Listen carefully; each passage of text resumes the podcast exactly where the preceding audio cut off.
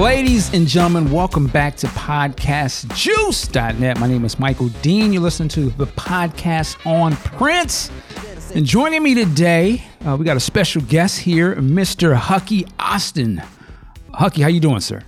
I'm doing well, man. Thanks for asking. How about yourself? I'm blessed, man. I, I, I can't complain, and if I did, it wouldn't matter no way. So keep right, it pushing. well, thank you so much for coming on. Um, for those who don't know, uh, Hucky is uh, there's there's a term that you use, executive protection. Yeah, it's just a fancy term or the term that we use in our industry for bodyguard. So bodyguards. Um, it's executive protection or close protection. Okay.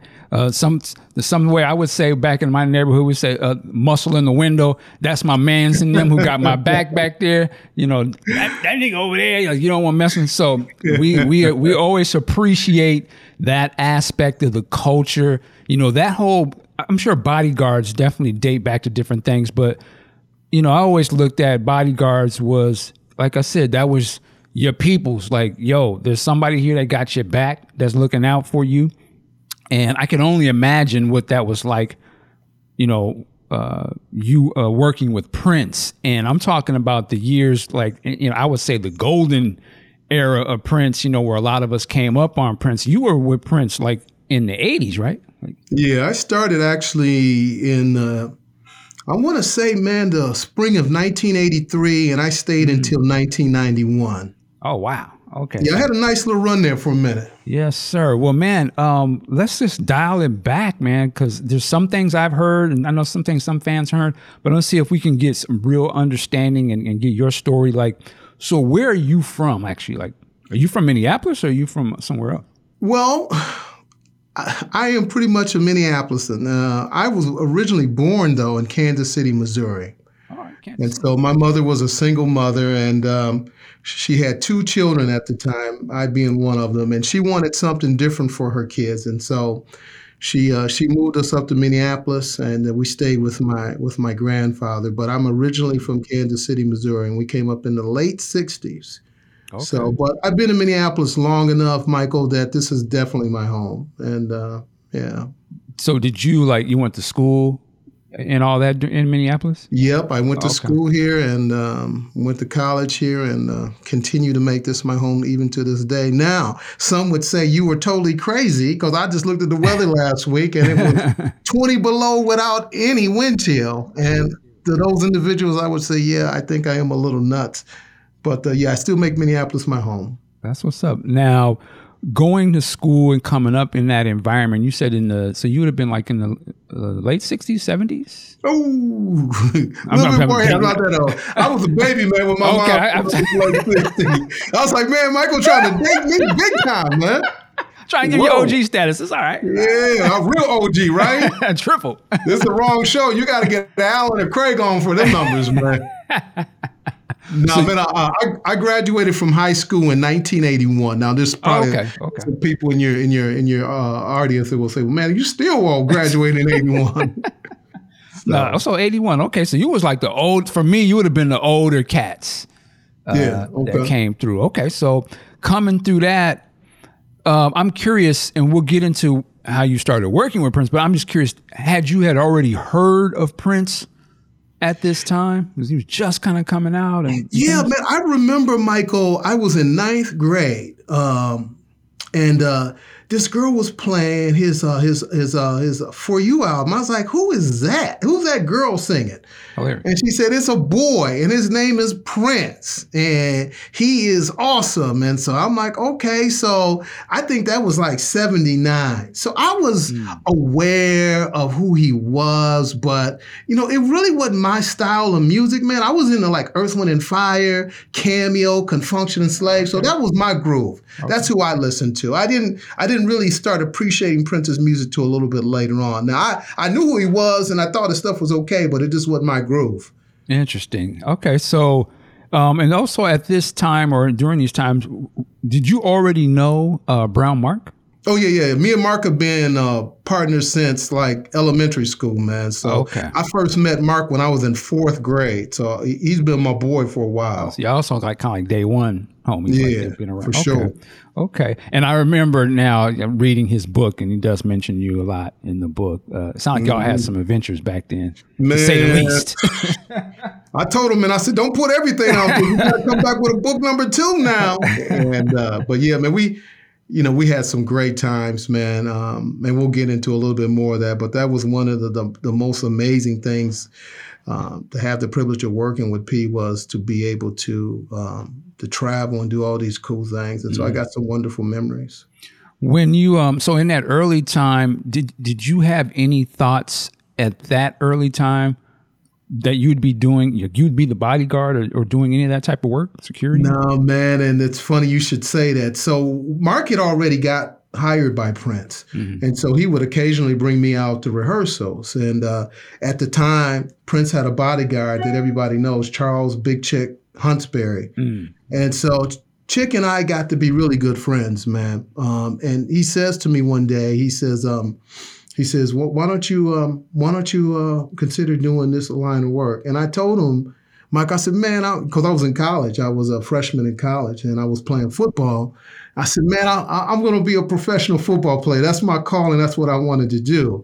So this cat looks at me and says, "You're not. You're never going to be a professional football player." I say, "Why is that?" He said, "Because you're too slow." I was like, "What?" I said, "How do you know that by just looking at me, man? That I'm too slow?"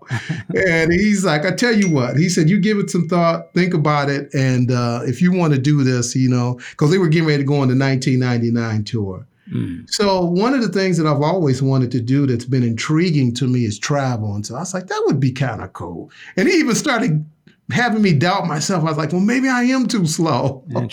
But uh, man, I didn't know anything about executive protection. I didn't know anything about the industry, and and certainly even now, from where I'm at today, when I think about when I first got into the industry, you know, and what I've learned is is very different. But yeah, to answer your question, no, I had no intention of even doing personal security. So that that's interesting because so you know, and shout out to a big chick. Um, so you met him, and he's telling you, yeah, your dream for the the football. may- Maybe that ain't it. Like, was he Right. saying? Was he trying to suggest maybe you should get into security, or was he just saying? Yeah, he was. Okay. He's definitely doing. And like I said, you know, Michael, we we we had built a relationship. You know, Okay. um, and, and we can talk more about this. But in my industry, it really starts with networking and and building relationships. And and at that time, I had no idea, but that's exactly what I was doing. I had built a relationship with somebody. I had built a relationship with a decision maker.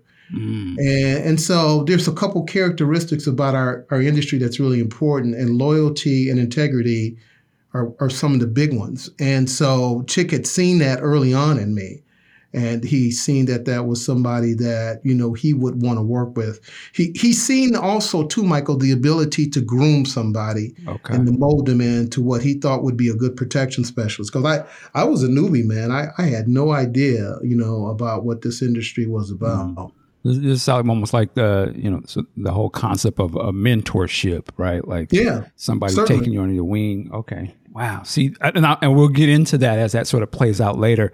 Um, but I think that's something of a theme that I notice through a lot of Prince stuff. You know that that level of mentorship, uh, somebody showing you, hey, this is how you do it. Let me show you how to. Okay, get better at it. So that's interesting to see that from you at that early point with with Big Chick because I've never, I haven't heard that before.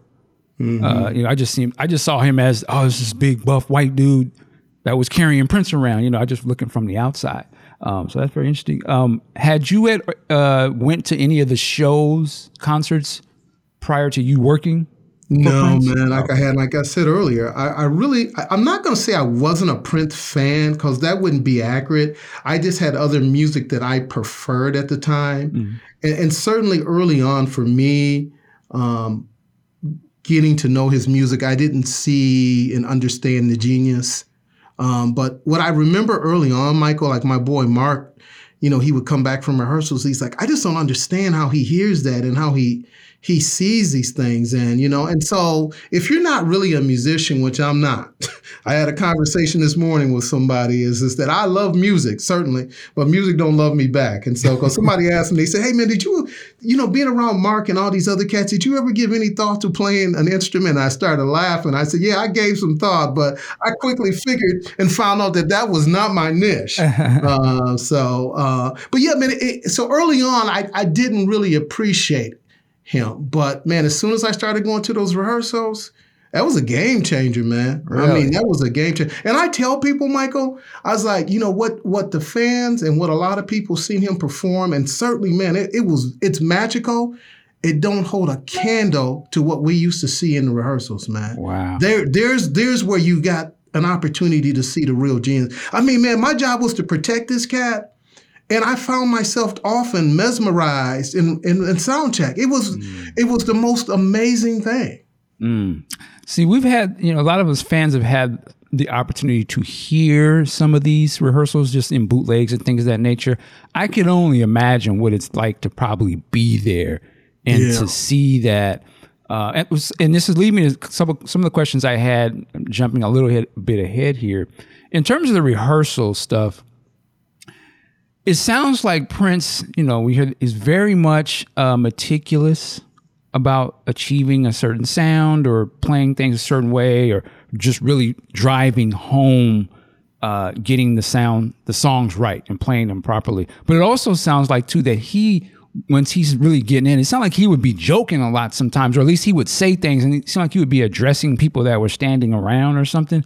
Was he ever like would just start going in on people clowning or Oh man, I can hear that. Biggest, and, you, and you've heard this. I mean, he had an amazing sense of humor, right? Uh, and he was the biggest joker. And and so because rehearsals were so intense, I think that he understood the need to to bring humor in. And I got a couple um, uh, stories that will, you know, you'll probably find pretty interesting. But one of the things that then this was the '80s. You remember the there was a couple wrestlers called the Road Warriors, and so those were some more of my mentors. And so I kind of emulated them and and how I dressed and you know, and a lot of things that I did. At that time, I was a, a gym fanatic. I stayed in the gym, but okay. uh, uh, our attire consists of blue jeans. I mean, when we weren't on the road, because Prince wouldn't have that. But when we were at rehearsal, we wore blue jeans and flannel shirts.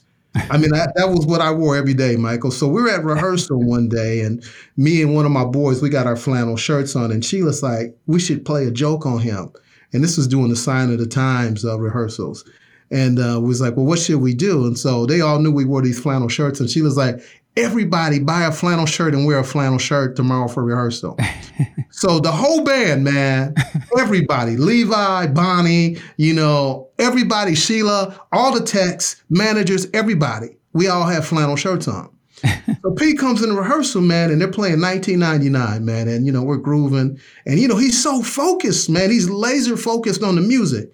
And we probably jammed about 30 minutes. Michael, then he, he stops and he looks at me. He looks at my guy and then he starts looking around and he just falls out laughing. He said, Oh my God, no, y'all didn't. he said, You know, here you are playing one of the funkiest grooves of all time, looking about like a bunch of country hicks.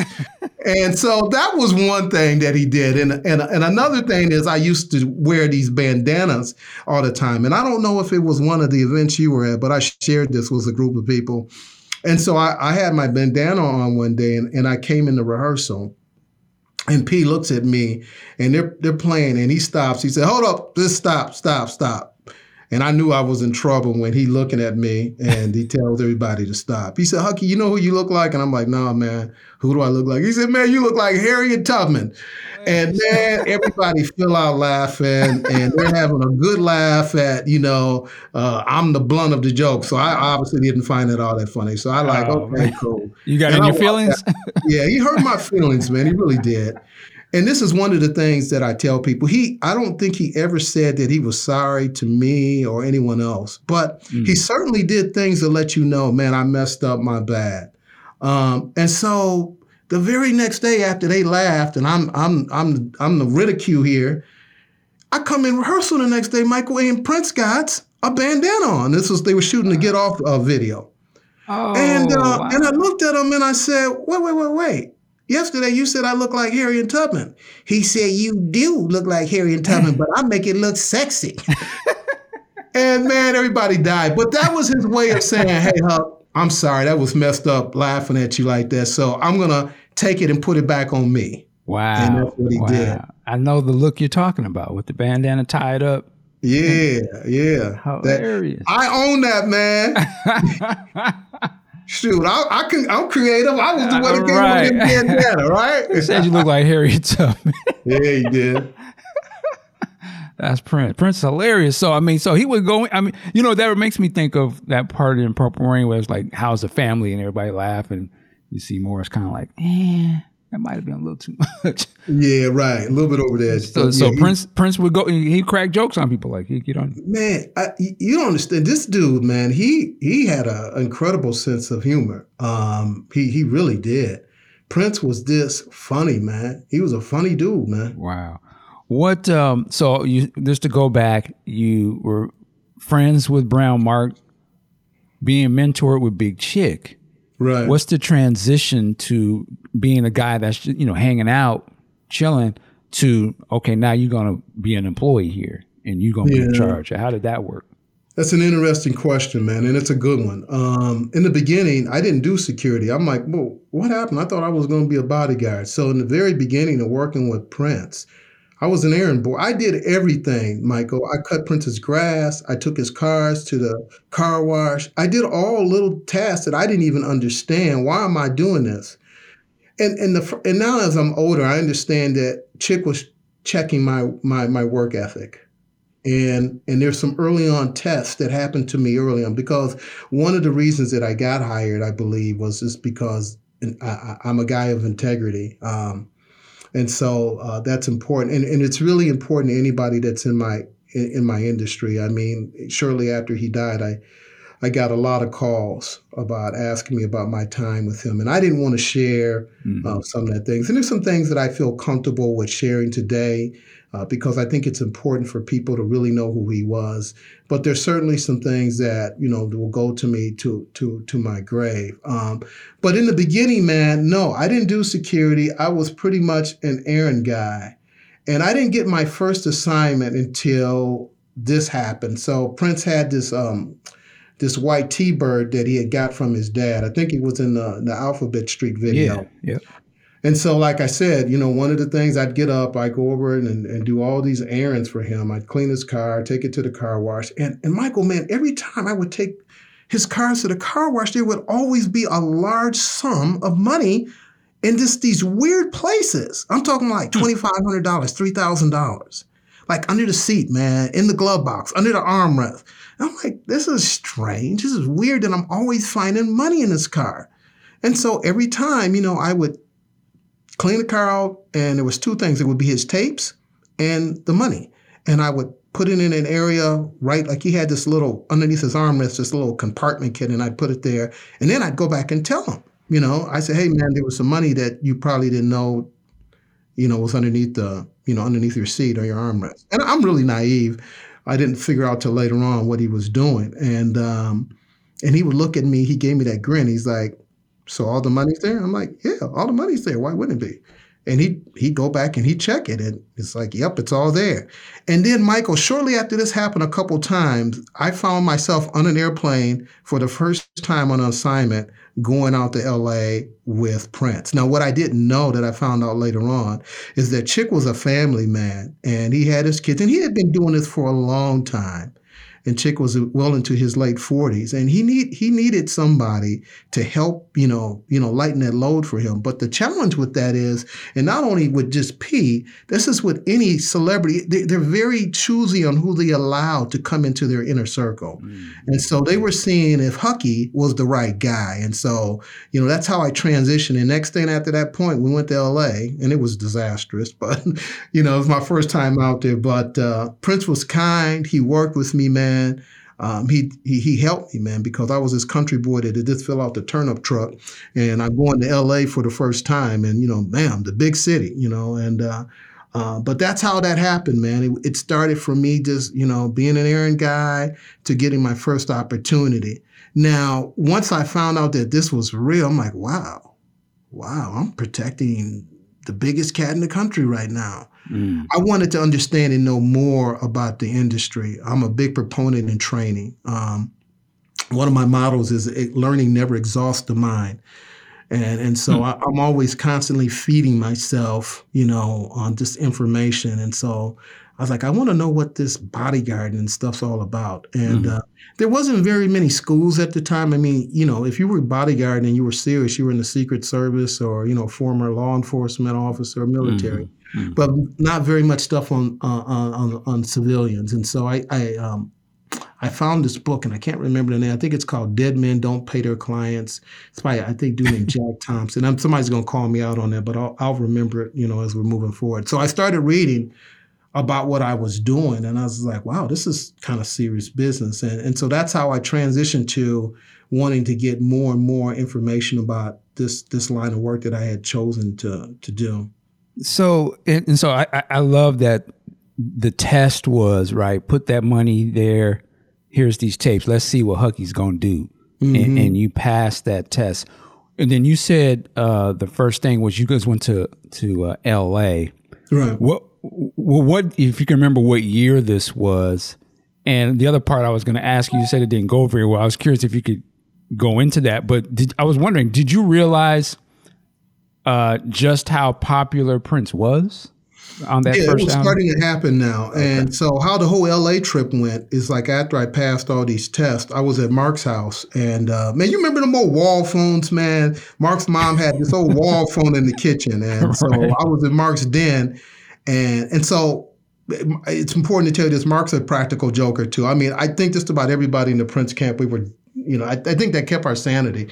So we're all terrible with jokes, and so I'm in Mark's. My, uh, they had this den off their kitchen, and uh, I'm in there watching TV, and uh, Mark says, uh, "Telephone." I'm like, okay. So the wall stationed, uh, the phone stationary on the wall. So I, he brings the cord. I, I man, I, the cord probably was 30 feet long, but I don't think it was originally like this, Michael. I don't know if you, and maybe this is like you were too young to remember this, but after you stretch these cords, they would never, the elasticity would never come back. So right. he'd have these really long cords. And so he drags it almost 30 feet into the next room. and uh, he says, uh, hello? And I'm like, yeah, hello. He said, um, Hucky, this is Prince. Um, I want you to go to LA with me. And I'm like, yeah, man, right, whatever. And I hung up on him. Damn. And so Mark comes back in the room and says, Did you just hang up? I said, Yeah. I said, Man, you need to quit with them jokes, dude. I said, Who'd you get to do that? You know, and he was rehearsing with Mazarati, so I thought it was like Terry Casey or somebody. He said, Huck, that really was Prince. I'm like, Man, that wasn't Prince, that was Terry. And he said, Hucky, that was Prince. And so he calls back, and Prince is like, this is really Prince. Don't hang up on me. I'm like, I'm sorry, man. I said, Mark, I thought Mark was playing a joke on me. And so um, he said, You wanted me to go to LA. And so I think it was like 84 is what I want to believe. It was early 84. So it's and, like Purple uh, Rain. Yeah, it was called. Yeah, they had this. We just finished up the the um the the shooting for the movie, and so it was it was then. But he, here's what I wanted to say why it didn't go well. So the number one thing that anyone that does what I do is we do what's called advanced work. And advanced work is really just getting ahead, be, being proactive. So, for instance, if I was going to take you, Michael, you were my client, I was going to take you to a restaurant. Guess what I'm going to do before you go to dinner? I'm going to go out there and I'm going to check out the restaurant. I'm going to find a place that I know from experience where you would want to see it sit, but also to a place that if there was an emergency or a challenge that I could get you out of the restaurant pretty quick. And I'll share a story with you later on about a nightclub in uh, in Los Angeles where someone started shooting, and we were in the club with Eddie Murphy and MC what? Hammer. Yeah, and I'll tell you how that went. Um, so write that down. I'm writing that right now.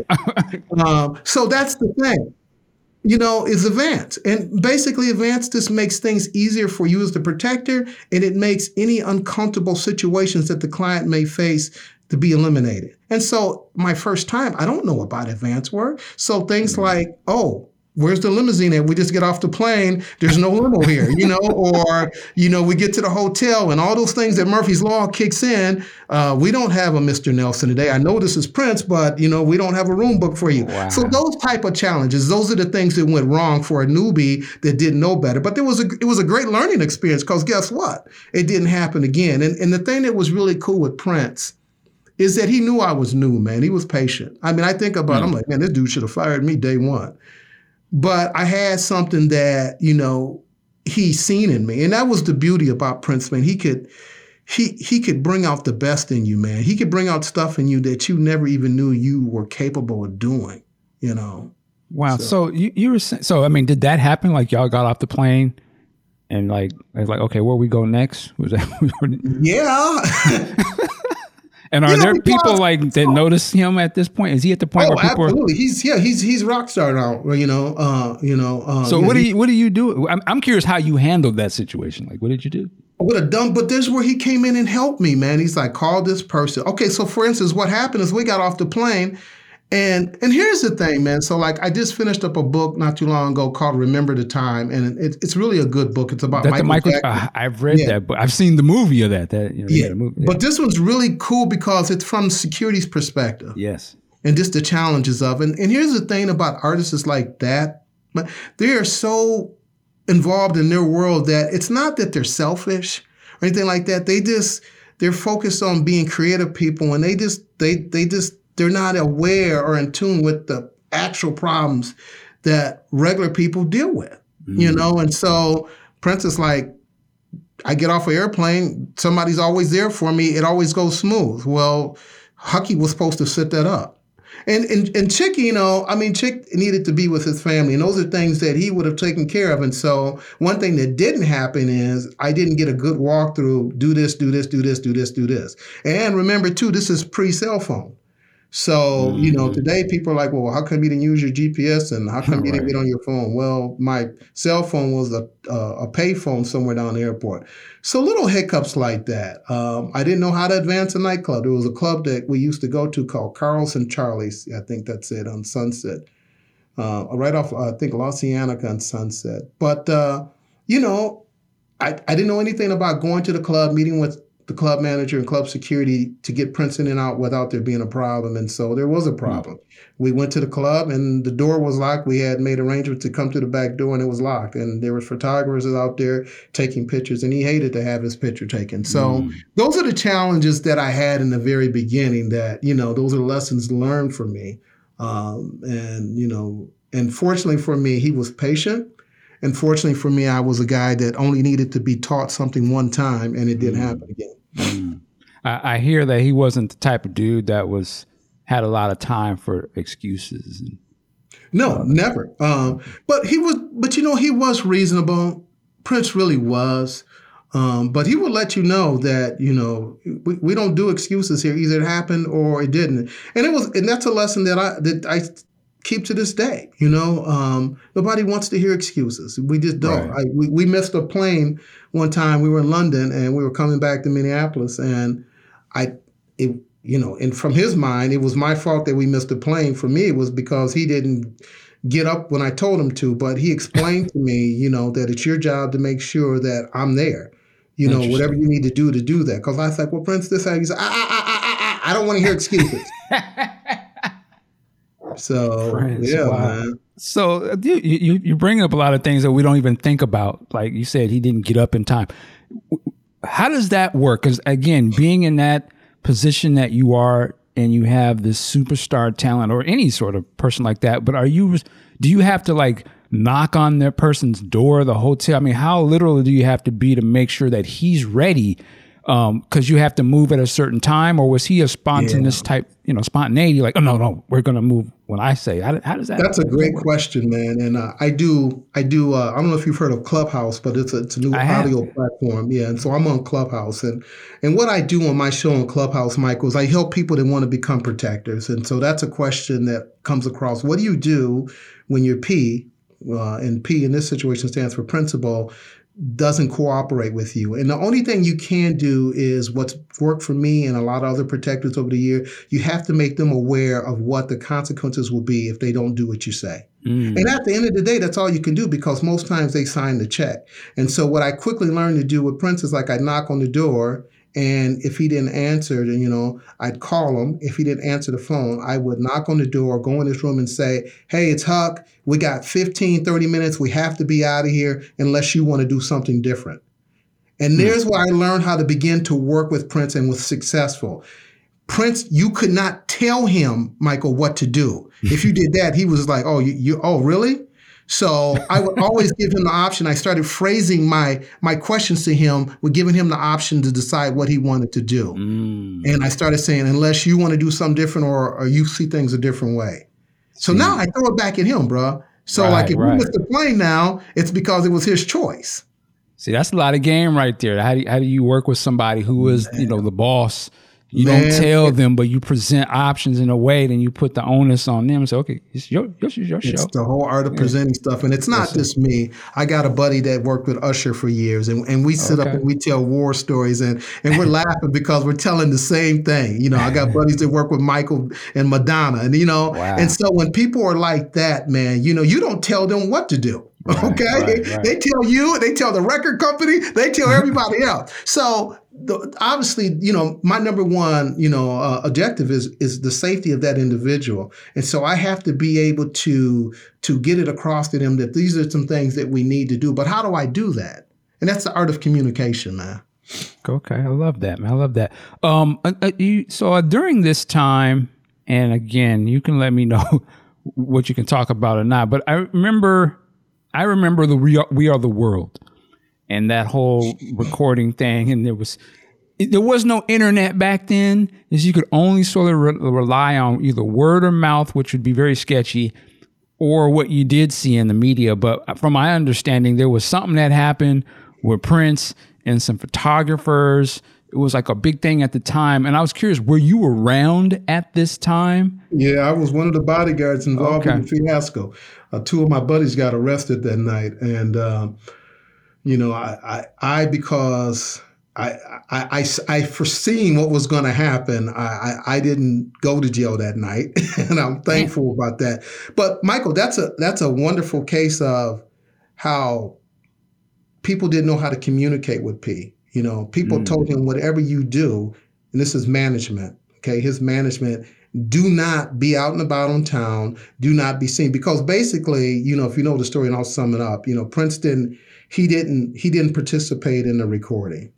And it wasn't because, and this is my perspective from being there and having conversations with him, it wasn't because he was being a jerk or he thought he was better than the rest of the musicians or he didn't believe in the cause. He just didn't work well like that. That wasn't him, man. Mm-hmm. And all the times that I was with him, I never remember him being in an environment to where there wasn't one or two other people in the studio with him. That just wasn't his thing. So that was out of his comfort level. And so, you know, and so that that's what the thing was. He didn't want to he didn't want to be in a room with other musicians like that, you know. And and for whatever those reasons are, you know, sure. he should have been able to make that decision. The problem is the optics, right? It's always the optics. You know, I think about Ted Cruz now going to Cancun. I don't right. if there's anything wrong with him going to Cancun. But how does that look when your whole state's messed up? It's not, it's not a good look. you know what I'm saying? it's so it's look. always the optics. And the optics in this situation was with P going out, oh, you can go out to the nightclub and your bodyguards can beat up people, but you can't be doing, you right. know, other great musicians in this wonderful cause. Wow. And, and, was that, you know, I don't know how much you can speak on that situation. I mean, was it just people was trying to get his picture all up in his face or what? You know what what happened? Like yeah that's what i mean so here's the thing that i'll share with you. Prince did not want his picture taken. He just you know and that was one of the, the toughest things that we had to do is like at all costs do not allow somebody to get clean shots of him. He didn't want that. Mm-hmm. you know and i don't know what his reason and i never asked him i go I mean, why won't you you know what's the big deal? But he didn't want it. And so as his protectors it was our job to make sure that that didn't happen and so, guess what? You know, there wasn't the internet or anything like that, but people knew that across town there was a group of people that was doing this, you know, recording for this amazing cause. And here Prince is going into one of the local nightclubs. And so, you know, it doesn't take long to know what somebody's routine is. And also, too, there's always individuals on on staff at a nightclub that would, you know, especially in LA, man, it was terrible that would inform the paparazzi that, mm. guess what? So and so just pulled up, him and his bodyguards you know, and so next thing you know, you come out and there's 30,000 photographers there. And so, you know, and, and, and here's the thing with the paparazzi, man, they can be really, really aggressive. I mean, that's their whole game. You know, Michael, is to get you to do to get a confrontation. Oh, it looks oh, good for, them, for sure. You know, yeah, yeah. and so man, I, I can't tell you, bro, how many times over the years where I I, I had camera lenses up against my head, my head busted open because you know, and and at that point, I'm like, are you kidding me? I wanted, you know, I wanted to not take some people out, but you know, you can't do that because then next thing you know, you're on. At that time, it was the National Enquirer, but right. today it would be TMZ. TMZ you know? front front it's page. bodyguards, you know, yeah. beat you know paparazzi for no reason. So uh, I want to jump to just something else real quick because this is something I find interesting, and I want to get your perspective. So that type of situation, particularly back then, uh, you didn't hear a lot about that. I don't know if those things happened or not, but you know, the other aspect of this, you know, Prince is, uh, you know, a black artist, uh, and dealing with this.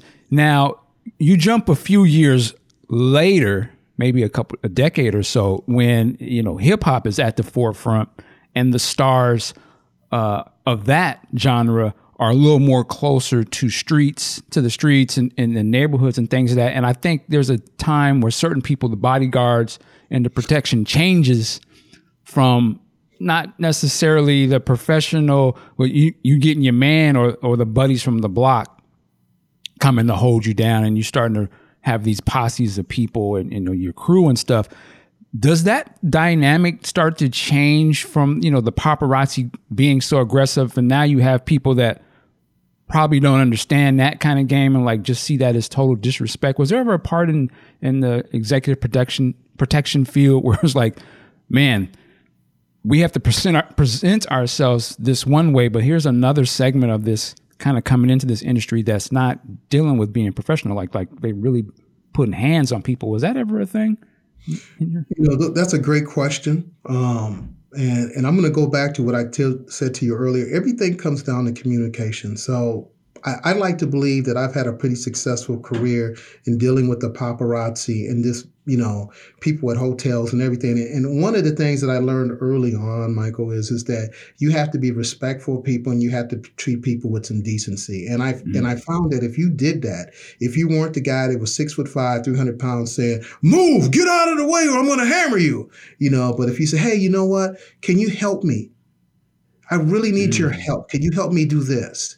And so one of the things that I did, bro, right off the bat, I learned after a couple confrontations is like, hey guys, I know you have a job to do, and I'm going to do everything I can to allow you to get some shots. And that wasn't true, but they didn't need to know that. Mm-hmm. And I would communicate with them. And, and man, when I found that I communicated with people like that and I was respectful and I didn't tell people I was going to smash you if you didn't get out of the way, then all of a sudden, not only with the the, uh, the paparazzi, but just with people in general, you know, we would go in nightclubs, you know, and if I was by myself or it was one other guy, what am I going to do with a whole club full of people? You know, I mm. can't. So I have to get club security to help me. And so I would go out, I would meet with the club manager, I would meet with club security. And on top of that, I would tell them, man, thanks, guys. I couldn't do, I couldn't have done this without your help. And sometimes I tip them out, man. Hmm. And so I was just respectful to people. Now, what you said earlier, I don't think it has anything to do with the genres. It just it just depends on the people that you're hiring. You know, and that's what any industry. You can hire somebody that's a professional or you can hire somebody that's not a professional. I don't think it's a tag or a stereotype with any industry because I know a lot of a lot of individuals in the hip hop industry that have excellent protectors. Vice sure, versa, I know people in mm-hmm. corporate America that have some of the worst guys in the world running their security details. Oh, okay. Okay. You know, so um, yeah, man. So to answer your question, I, I, guess you know, at the end of the day, it's this: it's how you treat people. You know, mm-hmm. uh, and and and I have found in my career that being respectful and and and talking to people, man, and just explaining what you're trying to do. You know, right. it's like, look, my job is to get this guy from point A to point B. I know your job is to to cover, you know, this individual for, you know, whatever media agency you're working for. How can we how can we how can we make that happen? Okay, oh, I like that. Um, speaking of something like that, I mean, what's um, I'm always curious how people responded to Prince when they saw him, you know, maybe he was walking through the airport or wherever it was, and, and, you've heard Prince sort of tell little stories of, in his perspective, how he would see people reacting to him. But I'm curious from, from your vantage point, um, how did uh, fans or people react when they saw him? You know, at one at a certain point, I imagine he was so popular, people probably wanted to rush toward him. I'm, I'm assuming, um, and I'm curious how you guys dealt with that. Well, this depends on the circumstances and the, in the environment. So we went to see the Jacksons on the, the Victory Tour in Dallas, Texas, and I think it was 84, Michael. Wow. And there were six of us, and uh, Prince wanted to go to the show. And it was at the, I think at the time it was Texas Stadium where the Cowboys used to play, the place that had the hole, the hole in the roof. And so we had did our advance work. We had spoken with the Texas Stadium security. We had meetings with Michael Jackson's people so that they knew that we were going to be in the house. And this kind of goes back to courtesy too, because we didn't have to tell them, but right. you know, we want them to know that we're in the house. Yeah, so can I ask you a quick question for you go into this? Because are you talking about Prince wanted to be like go there and not be behind the stage, but actually be out? Right. And I okay. So Prince you, is funny for that, but go ahead. This is in line with you wondering how people responded. So I'm going to share how this how this one went for us, and it wasn't very good. I can imagine. I, I, I almost feel like he's trolling her a little bit to do that because he's got to yeah. know the attention is going. To Well, he was he was very devious at times, and okay. at the end of the story, you'll see we'll see that. So we we we put him in a hoodie, and we said whatever we, whatever we do, we're going to space. And so the one thing that we knew we couldn't have Chick around Prince because Chick had gotten mm. so famous that if you've seen Chick, it didn't take a rocket scientist right. to figure out somewhere Prince was. So we we kind of had Chick back, you know, and we and we had Chick we had Chick on incognito as well too.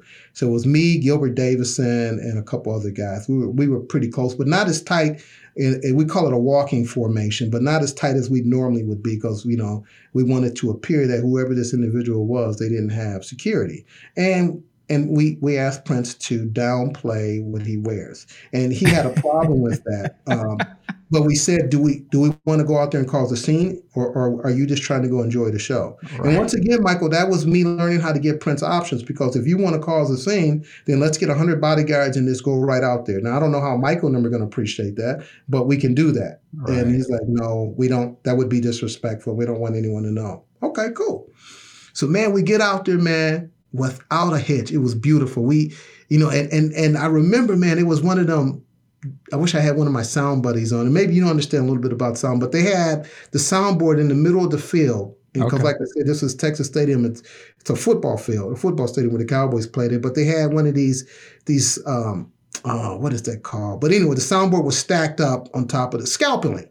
And so we got out there and they had these little ladders that you go up, and we got Prince up to the soundboard. And so Prince was up in the soundboard with Michael Soundman and a couple other people. It was beautiful we was there for about an hour and he decided that he wanted to go.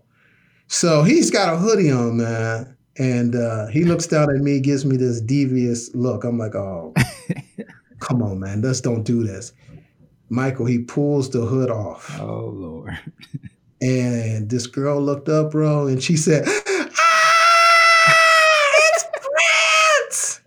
and man, not only does he take his head, his hoodie off, he gets down on the field and we told him, whatever you do, be cool, stay calm, don't run. Don't run. What does he do, man? This dude takes off like he's Carl Lewis, man. All right, you know, a couple of us are young enough we can hang with him. I'm, you know, I'm, I was an ex football player, so I'm in pretty good shape.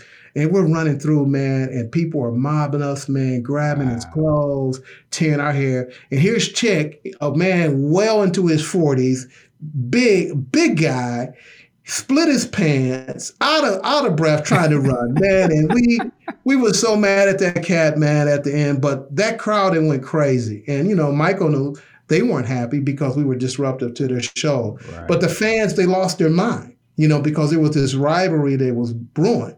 So, you know, I mean, so in that sense, the fans, they'd see Prince and they would go crazy. It was beat, it was just like the Beatles.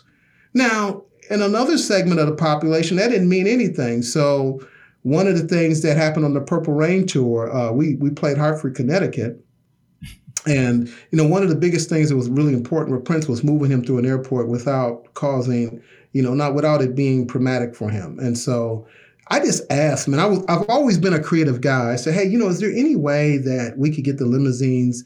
You know, on the tarmac so that we don't have to go through the terminal. That just seems like that would be easier for everybody else. Uh, and it would be easier on your security staff, on your police department. And this was Hartford. And it was great. And so, man, it, it happened, Michael. And Prince turned around, man. I got him in the car. He gave me the biggest smile. I didn't see very many of these, bro, over the years, but he was happy. And he told Chick, he said, see, Hucky can get stuff done. This is how it should happen, every city.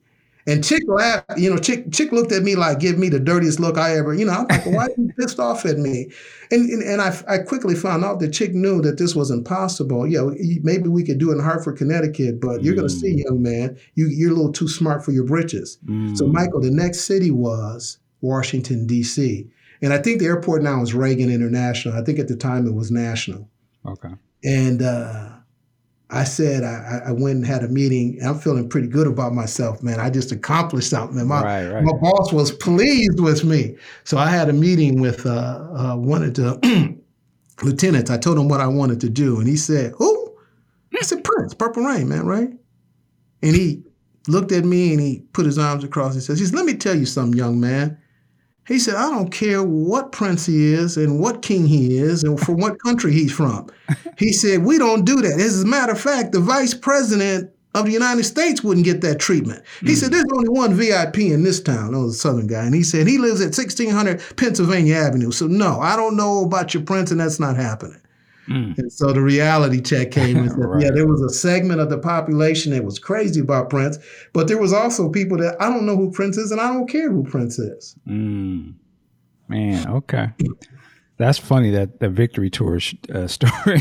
I, could, I can see that being in a movie or something, and just it, something like that would play very differently today in the world of social media. You know, everybody's asked me, why don't you write a book? Mm. And I and I've considered it. Um, but the one thing that I don't want to do is when you get that close to someone, you're gonna you're gonna know things about them mm-hmm. that um, I don't think that people should know about. And and so I, I thought about if I did do a book, uh, it would be focused, Michael, on just the protection part, on what it was like to protect this individual. Now, I don't know if that's of interest to people, you know, maybe it is, maybe, you know, I would, I'm okay with sharing stories about Michael Jackson, but there's certainly some intimate things about Prince that I just wouldn't want to share. And I, and nor do I think it's sure. right. And that's just my perspective. Um, oh, well, well we respect that. We respect that. You know, you everybody know? has their, their different, uh, takes or different stances. And, you know, I think the thing about Prince, for the most part, a lot of the people that work with him have this level of respect for him, you know, which which is why we never really got to hear a lot about him. Right. You know, and so I, but I love that people are sort of sharing a little bit now so we can at least, you know, I think just historically and just to learn even more context to the great music, which I think probably speaks for him just as much as well, too, right? Right. Um, okay, so and and I love how you know again here's your mentor Big Chick's like, oh, okay, you thought you did something now, so you gonna overpromise something, writing checks you behind gonna be the cash. And, right there, you, go, man. That's another lesson into itself. D- this is a, just to throw another question in here because of Prince is you know who he was. He was so popular. He was not only very popular with fans and stuff, but I uh, assume even to celebrities would be a big deal to, to sort of meet Prince and thing. Were there ever opportunities um, when other celebrities, and you don't have to name them if you don't want to, but other celebrities would come around, whether it was Paisley or different places. And and I'm just curious if Prince was kind of like, hey, Hucky, man, maybe can you make sure that person kind of, you know, stands back a little bit or so? I was just curious if even celebrities sometimes started to geek out. Uh, to Prince, if you yeah, man, for sure. Um, uh, and the first time that I seen it firsthand was at the premiere of Purple Rain, the after party, Mm. And and just to see Hollywood. I mean, and Michael, man, that was so amazing for me because it's like I was I was working with P, but now I'm starting because we were pretty isolated. You know, once in a while we go to a club, or more than once in a while, but we go to a club and you'd see people. But now to see Hollywood looking at him just like a regular fan, that was crazy. And I remember, I think it was Heather Locklear I'll say some things. I'm okay with that. But it was at the after party, and she really wanted to meet Prince. And then I can't remember the, the guy's real name, but there was a show called Hill Street Blues at the time, and there were 2 mm-hmm. patrol officers. One was a black guy, and one was a white guy. And I can't remember the white guy's name, but he was a big Prince fan, and he wanted to meet him. And then, of course, Eddie Murphy. You know, I can tell you the basketball stories, but Eddie, man, was a true Prince fan. He, man, you know. So yeah, so absolutely, there were there was there was a bunch of those. Wow, Well, you, you mentioned Eddie Murphy, and of course, you know, uh, rest in peace, his brother Charlie Murphy. You know, some classic uh, Prince basketball stories and all of that. Everyone knows these, but you also. I don't know if you are one of the people he mentions in these stories when he talks about these basketball games, but you've played extensive basketball over the years, I'd imagine, with Prince. Uh, and I heard you tell a story. I, I want to jump on this one thing. You told a story about Prince found out that you guys would have these games. Was it I don't know once a week or something like that? And then, yep, but he yep. wanted to come to the game. And right. what I wanted to ask you about something like that is when.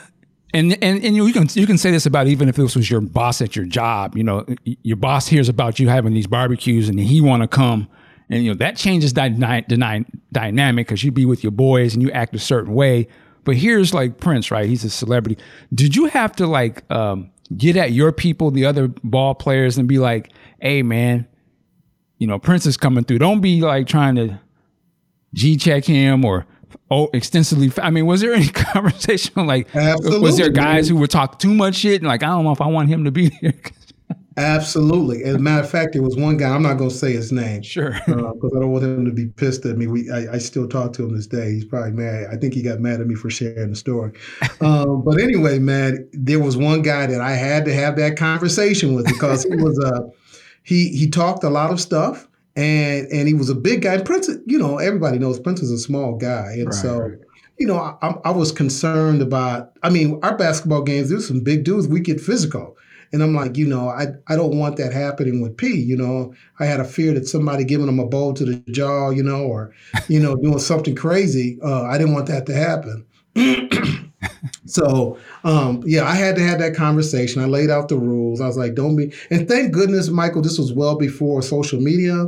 This is well before cell phones. So mm. I mean, I'm sure that it would have been disastrous if it would have been this time, you know.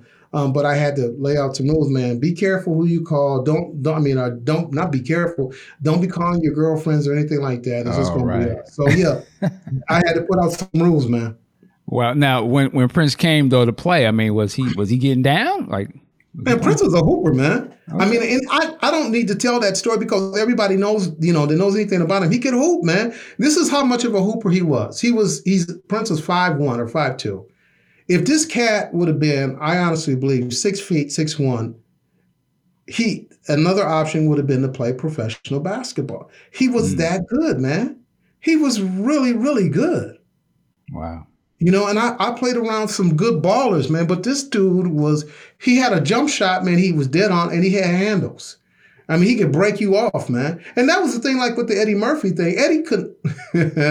well, I will say that Eddie them couldn't play no basketball, man. They were hacks, you know. And so here you got a, a dude like Prince that can hoop. You know, he's you know, and Prince had a lot of other guys like you know the dancers, Damon, Tony Kirk. You know, Damian was like an all-state basketball player at a, at a, at a powerhouse basketball school. And and Dwayne, his brother, was an all star. So we had some hoopers around, man. Okay. Okay. Yeah, we that was one of our things that we did, man, for relaxation. I think it was really good for P, uh, his escape. We we played hoop a lot. Was he uh, just as competitive playing basketball? In everything. everything. In everything. So one of the things, bro, at Paisley, when when he was in the recording studio or wherever, um, you know, we had now, I mean, once we had them secure in a secure environment, you know, we still had to practice what we call situational awareness, but it wasn't it wasn't like you know we were out on the road or something.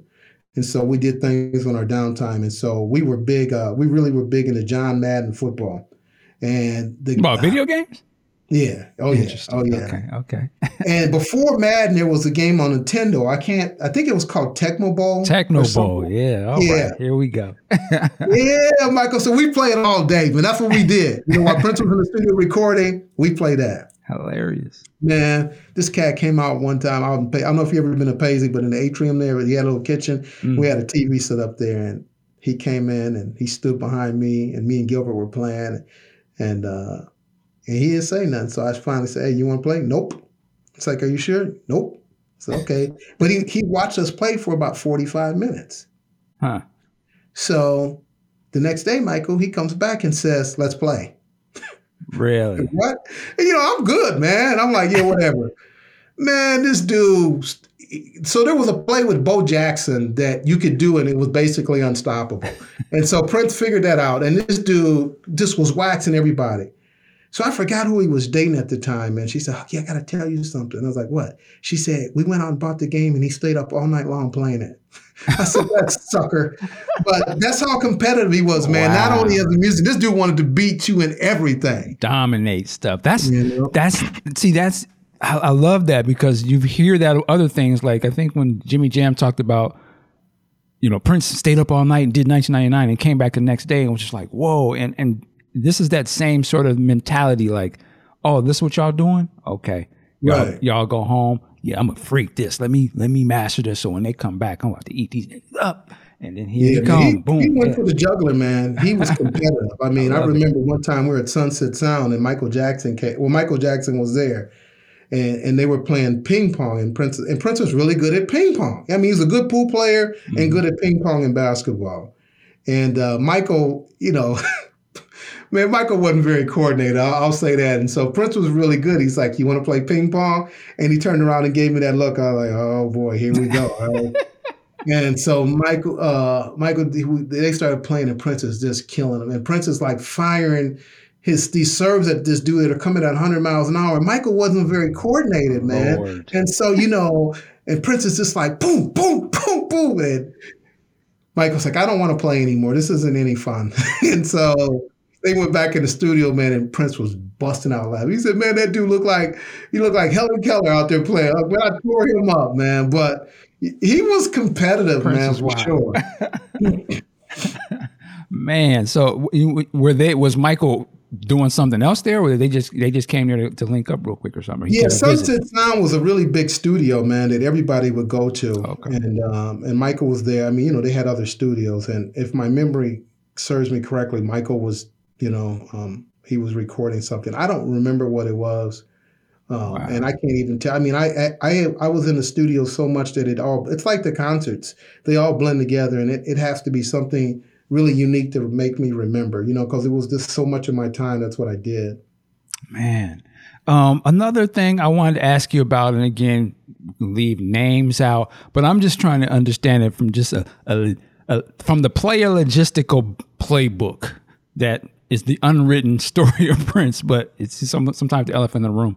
Did you guys have, and what I mean by that is, was did you guys like? Did you have to uh, help coordinate like who could come and see Prince at a certain time, and like if you knew, and I, I think you spoke about being prepared. Like you know, okay, if old girl come right now, uh, old girl over here is in here right now. If she come, it could be a problem. How do I manage? Uh, did you guys have to help manage that type of thing, or is that just something Prince handled in his own way? Here's what I will say, know, without saying too much. Sure. Um, during my time with P, he dated some people that were in his organization. Mm-hmm. Okay. And so, with that being said, anybody that was in his organization, especially if they were on tour, they would see or see individuals that they would have issues with. Mm. And so it was our job to make sure that he, they were never seen. Okay, if you understand where I'm going, no, I do. Yeah, leave yeah. it at that. Okay. But yeah, we did coordinate that, and that was our job to make sure that so and so didn't see this. Wow. Yeah, because I was I, I would read stuff. Fact, yeah, go ahead. go ahead. Go ahead. I feel comfortable saying this. There was a certain person that he was dating that uh, that used to stay in the same hotel was part of his entourage that we had to move to another hotel. Oh, that like was that. The, that was that was the solution. Man, okay. Hey, and, it's rock and roll, man. Some of that stuff, right, right? Yeah, I mean, but you know, logistically, you gotta you gotta keep the the main your your what do you call them your your principal. Yeah, has to be secure and and drama free as much as possible. So that had to be a part of, you know, like you said, moving the chess pieces around a little bit, right? There you go. That's a great word. move them around. wow. Coordinate, Michael. Co- there you go. Coordinate. coordinator. um, uh, you kind of threw me off a little bit there. Um, I'll say so. I, I want to jump to a particular period, if I could. Were you also around, and did then did you go like overseas to uh, Paris and France for like the Under the Cherry Moon? Filming and yeah, like I live with him in Paris. When I tell people, I uh, so it's it's funny, man, because I don't always share with people who I've protected over the years and stuff like that. And so I will say, yeah, I lived in Paris. And when I'm having that conversation with some people, it's like, oh, you, you, really? Or were you in the military? Nope. or you did this? Nope. Where did you live at? Know, I'll tell that. We lived at 60 Avenue Foch, which is right by the Arc of the Triumph. And so uh, I was like, yeah, I lived in Paris. And so, yeah, I was there. Um, I get in the morning and walk down the Champs Elysees. I would run down to the Louvre, uh, and uh, that was my morning run. And I'd run back home. So I was, I, I mean, yeah, I, I spent a lot of time with Prince. Uh, I lived at a lot of the, his uh, his estates, and so certainly at our apartment in Paris, it was uh, myself, a lady by the name of Randy Laterman, who was one of his chefs. I think Gilbert was there on and off, um, and and I think Robbie too, Robbie Paster, who was Prince's personal assistant. Shout out to Robbie. I met that. In the, Robbie's my gentleman. guy, man. Yeah, you talk, that's somebody else you need to get on there. Yeah, I mean, uh, we've been cool, over the man. years. I just need to get on it. But yeah, doesn't he? He have? If I'm this, this is the right person. He has. Does he have like some kind of driving service? Yep. He's yes. got a, you know, he's got yeah. a, a, driving service. So Robbie's yeah. good people. He's my guy. Yes, sir. Salute to him. Um, well, I always wanted to ask, you know, going over there and you mentioned like traveling and stuff. How was that for you? Like, was that your first time going overseas at that time? Or I'm just curious, like, you know, you coming from Kansas City, then Minneapolis, and you done some stuff in the States, but to go overseas, what was that like? Yeah, I, I can answer that for you, but I'll just tell you that, I mean, so prior to getting with Prince, I hadn't did much traveling, but Michael, it was always a burning passion I've always wanted to travel. Matter of fact, I remember when I was a young kid, my dad worked for the phone company, and I used to collect phone books. But I would collect phone books from different cities from across the United States because I was so fascinated. I was like, oh, Miami or Chicago. I want to go there one day. I want to do this. I want to mm-hmm. do that. And uh, you know, and I, and I, need to go back because people heard me say at the beginning. I said my mother was a single um, uh, a single parent, and so the man that she married, I recognize as my real father because okay. he he he took care of two kids that weren't his own and, and treated us and loved us as if we were. Mm. Um, but anyway, so anyway, because I, nah, you know how we live, yeah. people come nah. back and say, "Well, didn't he say that his mom right, was a right. single mother?" You know, so we got to got to establish that. Yep. Um, but with that being said, so I always wanted to travel, man, and that was the thing when Chick initially gauged my interest in doing this. You know, I thought about traveling, and so I am going to get right to you know traveling to Europe. But I'll tell you, man, what hit me was the first time that I had to go to New York, and mm. it was Prince, uh, Mr. Nelson, and myself. And it was the first time. And Mr. Nelson hadn't been to New York either. And I remember Prince on the plane saying, he said, Hucky, have you been to New York? I said, no, this is my first time. And and he's like, great, I'm going to be the one leading two newbies around the city, you know. and, and so, man, it was just so. I remember when the plane came in and the pilot said, look out on your left side of the window, you can see Manhattan. And I remember Michael seeing the Statue of Liberty, and I was like, oh my God, this is amazing, man. This is awesome.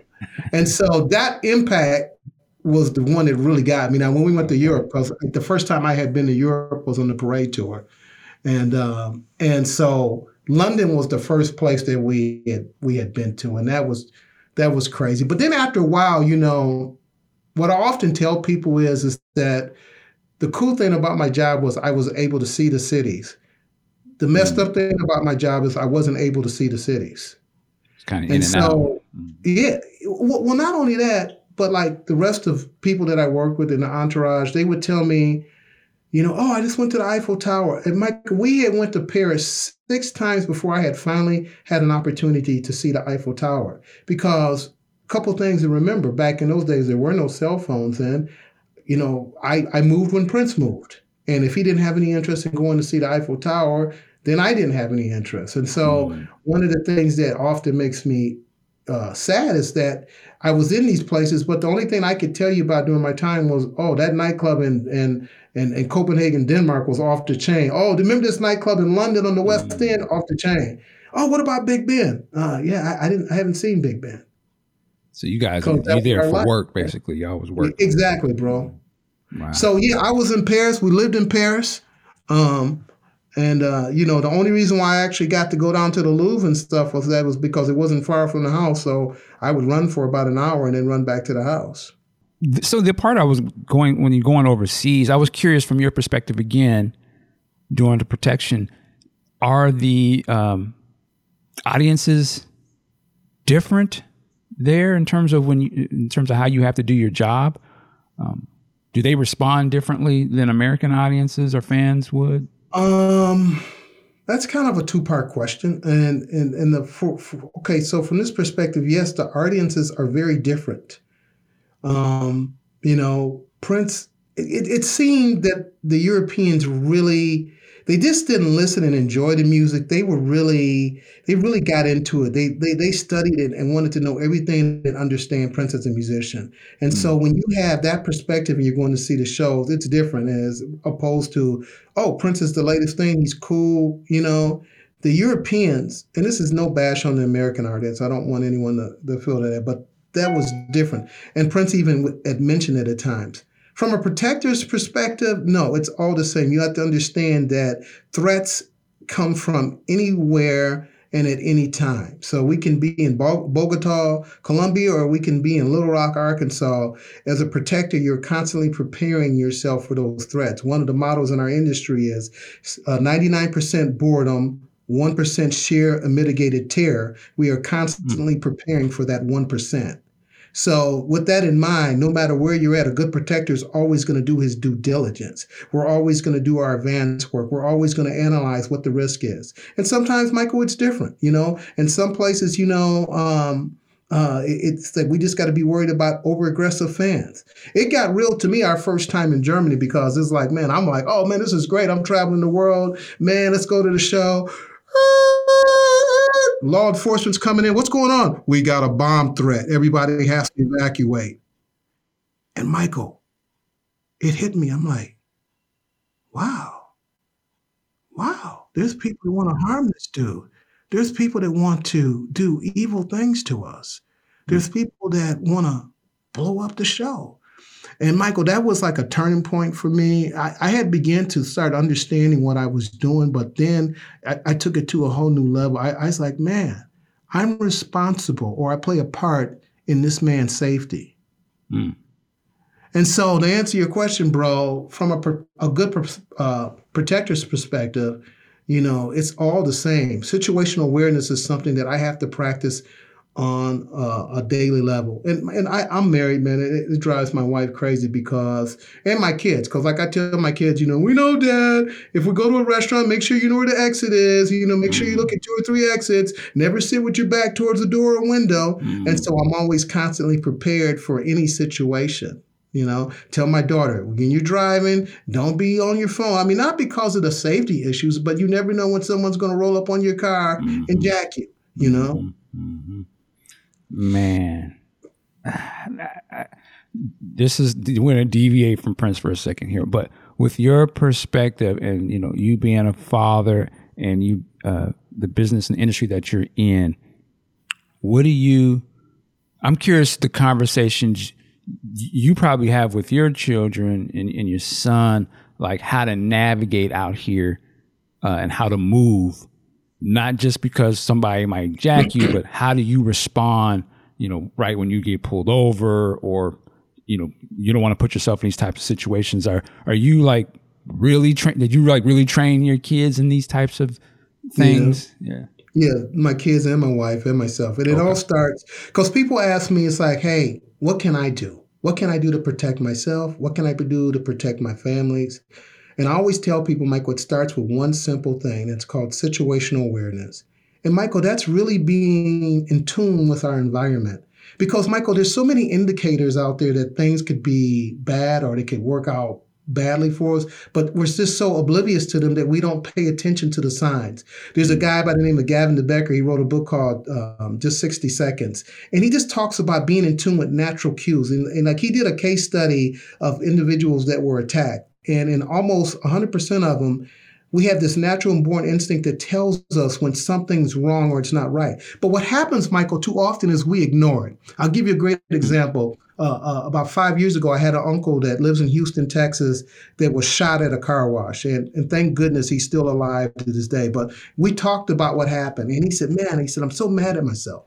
He says, because having conversations with you and other people the years, you, there were things that you told me that I didn't pay attention to. And so in his particular situation, it was around dusk, and there was a car that was in the back of this self-serving car wash, just sitting there with these two kids. Now he's like, I didn't think anything of it. It had, the lights off, and I was like, hmm, that's weird. That's awfully peculiar. Hmm. And so he said, I just kept on doing my business. And he said, the next thing I know, I'm involved in a gang initiation thing. Young kid gets out, pop, pop, pop, pop, pop, Jeez. Five times. And like I said, thankfully he made it through. But the lessons that he learned was he said, I knew it didn't feel right. Mm-hmm. And so a lot of times with most of us, our bodies will tell us, you know, we'll know when something don't feel right. Have you ever had that feeling that the hair on your back comes up, Michael? It's like, oh yeah. Hmm, yeah. Mm-hmm. But how often do you brush that off? And so what protectors do, and all of us are protectors in some sense, whether you're a dad, whether you're a mom, mm-hmm. whether you're an older brother, we're all protectors. Mm-hmm. And so it's, it's it's beneficial for all of us to to take and use these practices in life, and especially Michael, considering the time that we're in right now. Right. We're there's some crazy folks out there and there's some crazy things going on. And so the first thing that I would tell you or anyone in your in your audience, start with just being in tune with your environment. It will tell you a lot, man.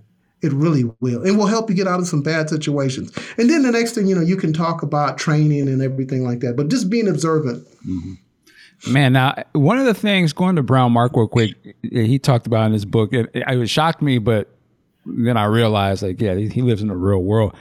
It seemed like Mark kept one, kept a thing on him, and you know he was a gun owner, a license, I'm assuming, and all these good stuff. And without delving too much into it, was that something that, as a protection, uh, has to be on the table? Well, it has to be on the table, but you know, maybe one of the tools that you had to use, or at least yeah. have access to. You know, That's a great question, man. Um, it's certainly a tool that we use in this industry. Now, here's what I share with people. It's a tool, and it can be an effective tool, but it's not the only one. And so here's the problem with guns. You know, um, when we get to the point where I've used my firearm to protect my client or myself, Michael, guess what?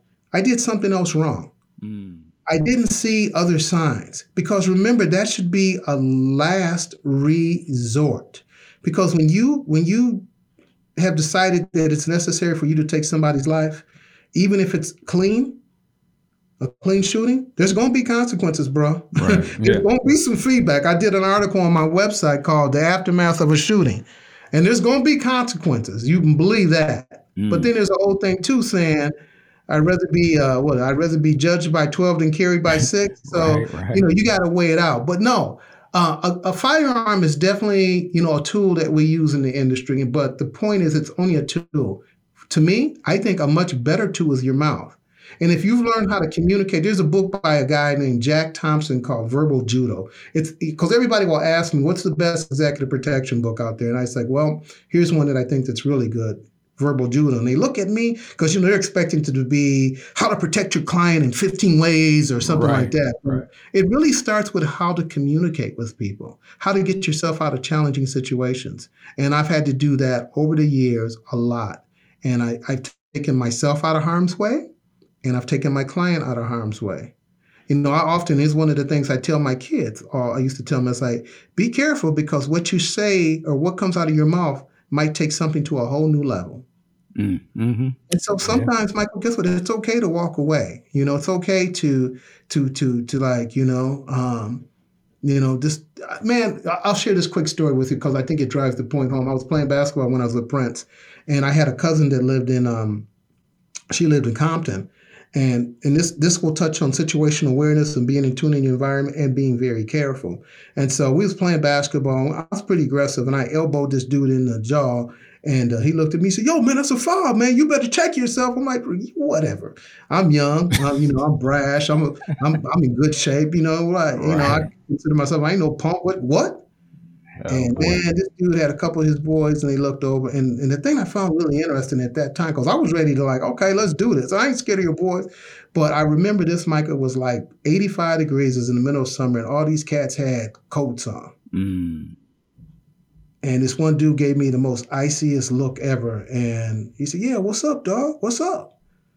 And I was like, "Nah, man, my bad. I'm cold." Yeah, same Minneapolis. You know, I'm, I'm really cold, but See how I controlled my words, and these are the things that you learn in verbal judo. My words could have took things to a whole nother level, and you may not have been interviewing me today, but it was mm-hmm. what I said next. I said, "Nah, man, no problems."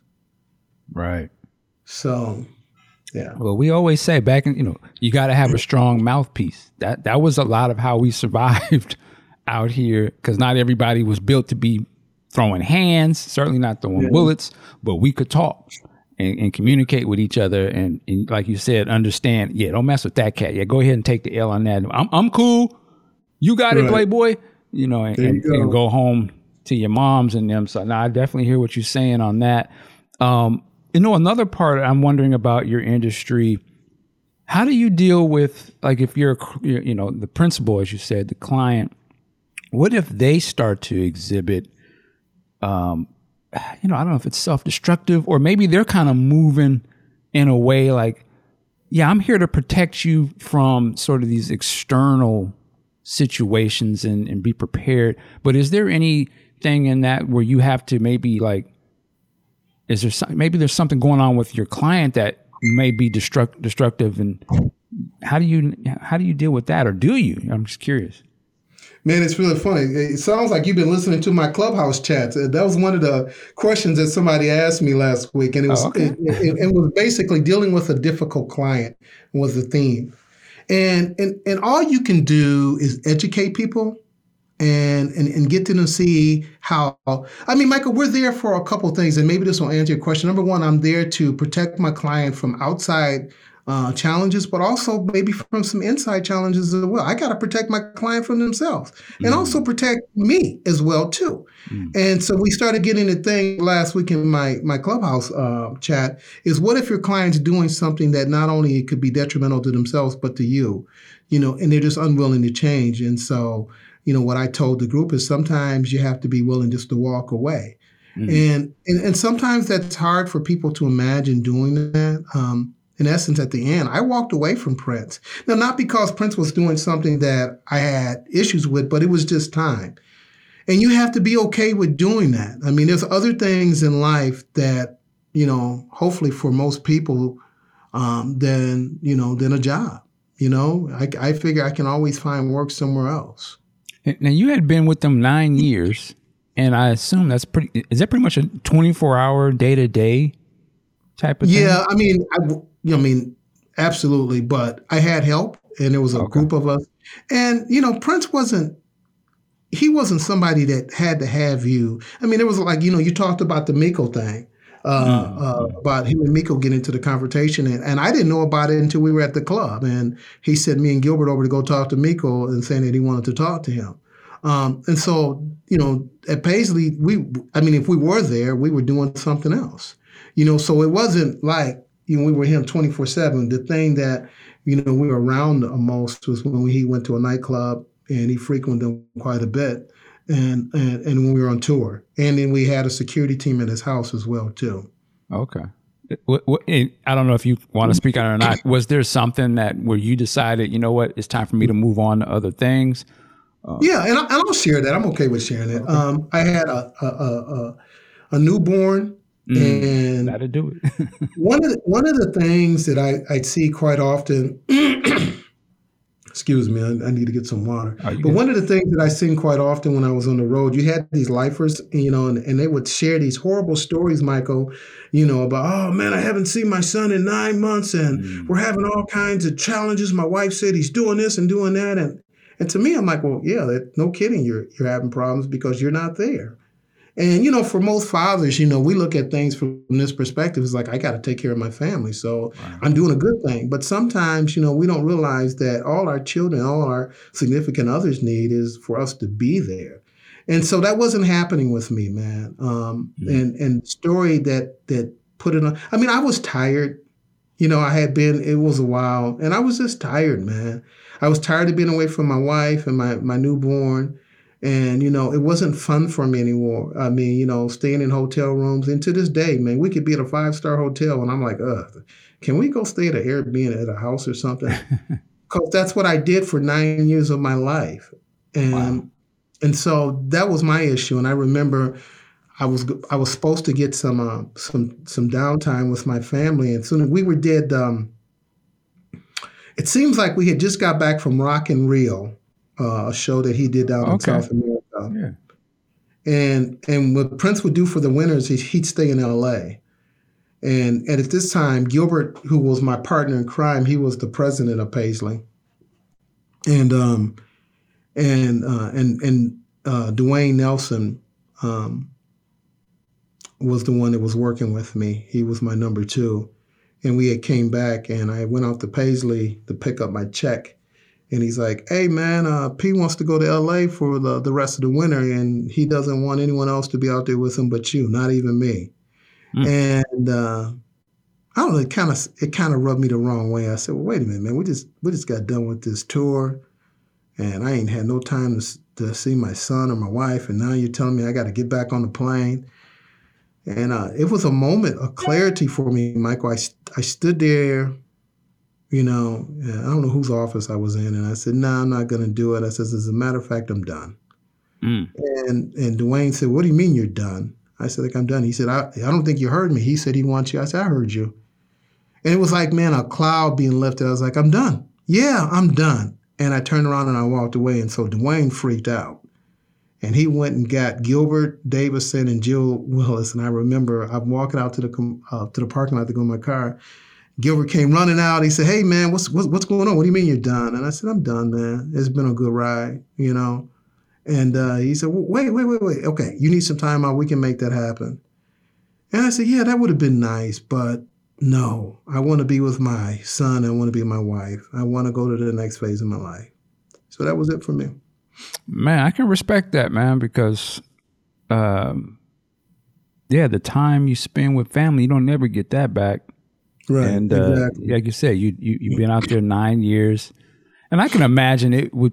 It, it can get taxing at times. I mean, you you pretty much uh, is it fair to say you're on a beck and call? Like, yo, we got.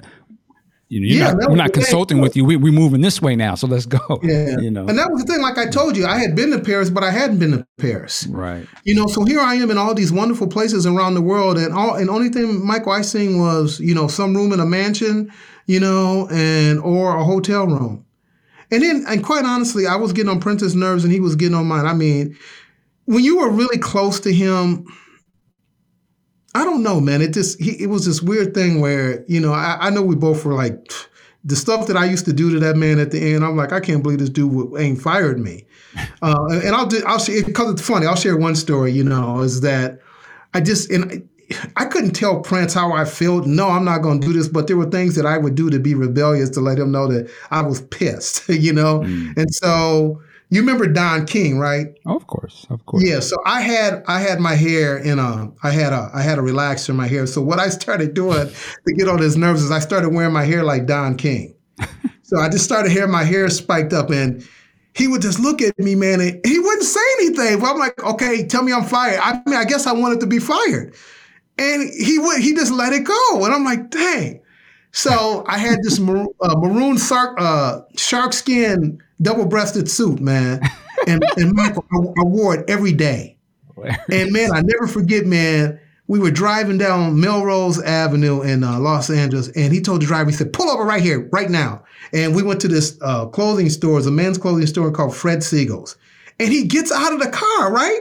He opens up the door because I, you know, it was unannounced. I don't know what he's doing. He gets out of the car. I'm like, oh, holy crap. So I get out of the car. I'm like, what's going on? He says, just come on. We're going in the store. I'm like, what? Prince don't shop at no Fred. He don't shop at a store. He has his stuff made.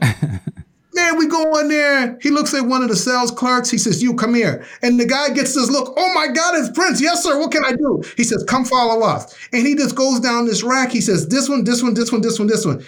Michael, this dude picked me out 12 suits. He says, Get them measured. And I'm going in the car and I'll wait for you. And so he bought me all these suits, man. That was his response because I kept wearing the same one. So he's like, you know, we fixed this problem. So man, but we were just doing that. I mean, I was mad, and so he got mad. You know, and, and like I said, all I wanted him to do was like, Huck, it's good run, you know, because I felt that I couldn't quit at the time because I, I felt I was betraying him. Hmm. You like But you I was obligated or something? or- Huh? Do you feel like you were obligated? Yeah. Interesting. Yeah, and I, and I think you'll find that that's a trait with most characteristics. Like you said, if you listen to that book with Michael Jackson, them Remember the Time. It's an awesome book. I I recommend it anybody, Yeah. the senior artist, and listen. It's great. But Michael, they weren't even getting paid. And the Yeah. question I was asking was like, why are you still doing this? Right. And it was because I mean, Michael, think about this. If somebody's willing to put their life on the line for someone, what does that tell you about them? Yeah, they loyal. Exactly. For sure. Yeah, I remember that part in the book when they wasn't getting their money. I was like, man. And they was kind of playing with the money too, some of the other little handlers and stuff. Yeah. That's that was nuts. That's another one. You should have somebody on your podcast talking about the politics behind, you know, Oh. these individuals, because that's a whole nother that's a whole I nother can podcast. I can imagine. Well, let me ask you this, and I will respectful of your time too. And you, you just brought up something I think is interesting. Who do, who do you answer to in that? Because I know you know it sounded like you there was Gilbert there, Duane, yourself, Prince. Do you just answer to Prince, and then like like you said, you had to come to Paisley Park to get your check? Like, is that is there somebody else? Is there manage? I don't know. Did you have management at this time? Oh, absolutely. Okay. That's a great question, and it's it's an interesting one um, because every case is different. So, I had been with Prince for so long that I answered to Prince. Now, Gilbert at the time was my boss. Jill Willis technically was my boss, but I had a direct line to Prince. And so, what happens with a lot of protectors in the industry, they have to deal with the personal assistant or management. They don't really get that relationship with the principal. And so, mine's kind of a unique story. Um, a real quick one, because like you said, I, I do, I am getting close to time here. I probably got about another 15 minutes. Um, but a real, a real story was is that we were, we were, um, let's see, was it Italy?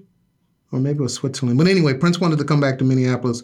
Long story short, um, I got a private airplane that cost a lot of money, and I remember the accountant snapping on me.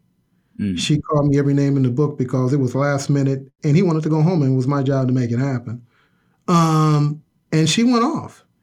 And I told P, he's like, okay, I'll have a conversation with her. And I didn't hear anything else about it after that. But I was like, what else? What was I supposed to do? This dude said he wanted this. He wanted to go home. Right.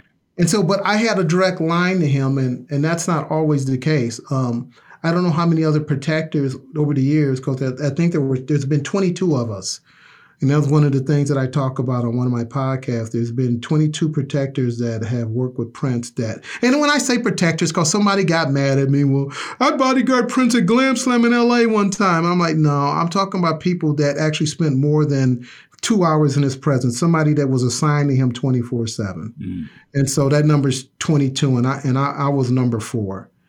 Um, Wow. And so, with that being said, I had a direct line to him, that, and that's not that's not something that's always like that.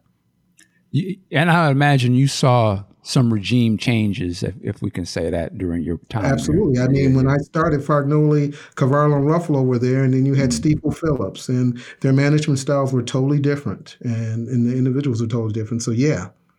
Well, know. and and I'm, we're not going to go into it, but I I don't know who I was talking to about this, but they talked about when uh, was it- what's his name Albert Magnoli or something.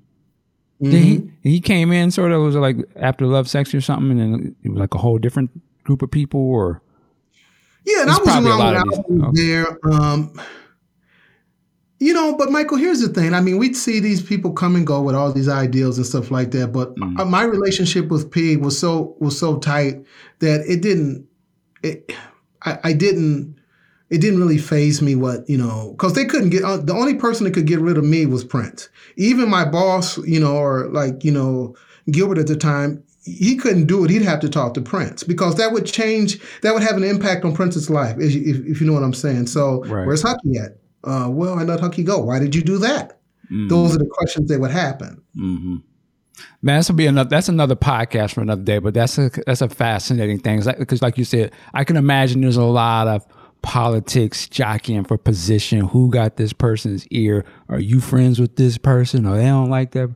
So, but but Man, we'll it- we'll save all that. It, it really is, and, and it's fascinating because that's another side that a lot of people don't talk about. Right. And it's not just with P. It's just with anybody in the entertainment industry, man. It's mm-hmm. It's vicious, man. And like I said, you know, those are things that I talk about on my show. You know, we talk about, you know, know who signed your checks because at the end of the day, the one that signs your checks is the decision maker. Mm-hmm. Mm-hmm. Lastly, before we get out, because you mentioned it, and I, I wanted to make a cycle back to it. You you made mention of some shots fired with Eddie Murphy and Hammer at the club. You, you got to finish that. Yeah, there was a club called Tra- uh, Tramps. I think it was Tramps. It was in the Beverly Center in L.A. And, um, and and we was in the club. Eddie Murphy was in there. And Prince and Eddie were really good friends at the time. And this just goes back to what I was talking about situational awareness. And I was beginning at this time to understand, you know, what executive or close protection was all about. And so I didn't have any formal training at this time, but I had common sense. And so one of the things that I thought about, Michael, is if you're in a nightclub and there's 500 people in there and there's only one entrance, what happens if something goes wrong? And so mm-hmm. I, I, I was a thinker, man, and I gave thought. It's like we should probably find another exit in the event that something goes wrong.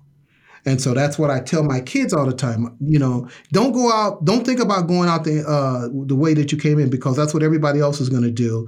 And there was a big incident in Chicago years ago. I think it was a club called the O O2 or something like that. But a bunch of people lost their lives because something went down in the club, and every people got trampled because people were trying to get out the get out the get out the the main door.